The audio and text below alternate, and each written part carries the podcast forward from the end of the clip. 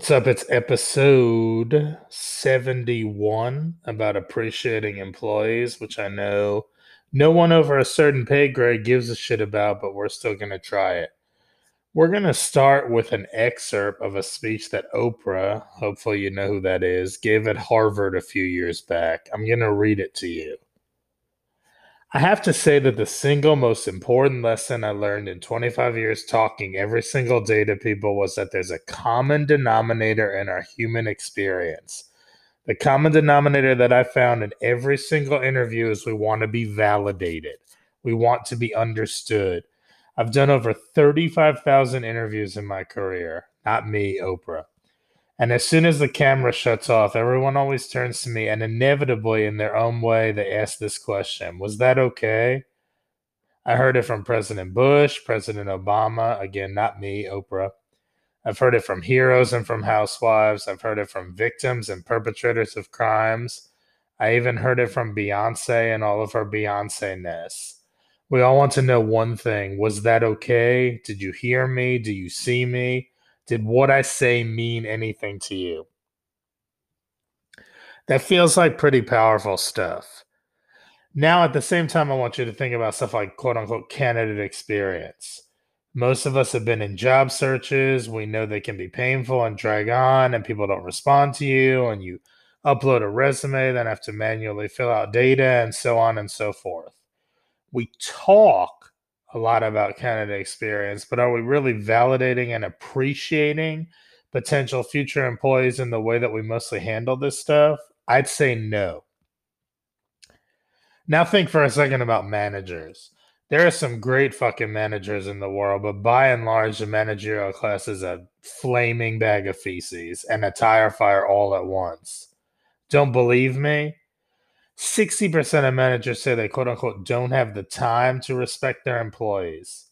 68% of managers are not engaged in the career development of their employees. Only 34% of managers can name even two strengths of their direct reports.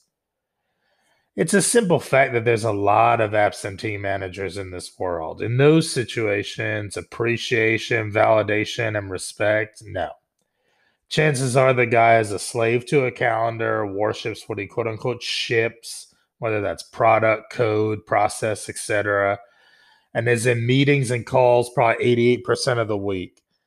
Very little real work, very little human interaction. And if you think a manager like that is easy to find at 1 p.m. on Friday, well, I have a few bridges for sale that I can interest you in. So, why is this all so hard for people? For the life of me, I don't really understand it. I think it's because we draw hard lines around what quote unquote work is supposed to be, as if it's a somehow different thing from your quote unquote life, even though it's a huge chunk of quote unquote lifetime for many people to be at quote unquote work.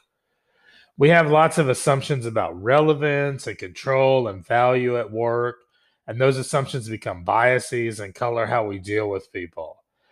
Plus, the incentive system at most places is that if you quote unquote ship well or handle process well or take stuff off of the plate of executives, you can get more for yourself. Appreciating and validating people feels nice, but it won't go into your bonus discussion. Now, there's a friend line that we have to discuss too. A lot of bosses won't respect, appreciate, and validate employees because they're scared of being perceived as a quote unquote friend of their employees, which is supposedly some kind of death knell. Personally, I'm of two minds on this. My last W 2, my boss and I were friends. It ended poorly, partially because of that. He actually sent me a text on May 5th, 2019, saying he'd quote unquote always be there for me he fired me on May 24th. You can do that math, and if you can't do it, it's 19 days. Also, I realize I've said quote unquote a lot in this episode. It wasn't pretty, and it was a factor in me day drinking for a portion of June 2019. Well, it was a factor, and then I had some of my own issues there. So, I wouldn't necessarily argue that your boss should be your friend but I don't think appreciating someone, such as coming up to them and saying, good job, is the same thing as we are now friends. I think appreciation is a thing bosses should do, and it doesn't necessarily cross any friend lines, but I don't necessarily think bosses realize that. So, look, Mr. Bossman, I know you're busy. I know there are stand ups. I know you've got stuff to ship and do and all that. I get it. But please take some time to appreciate those who, res- sorry, but please take some time to appreciate and respect those who work for you. Without them, would you look good or be able to have a bigger salary? Probably not. So, if you could, pay it forward a little bit. All right, we'll be back with another episode, actually, probably in about one hour.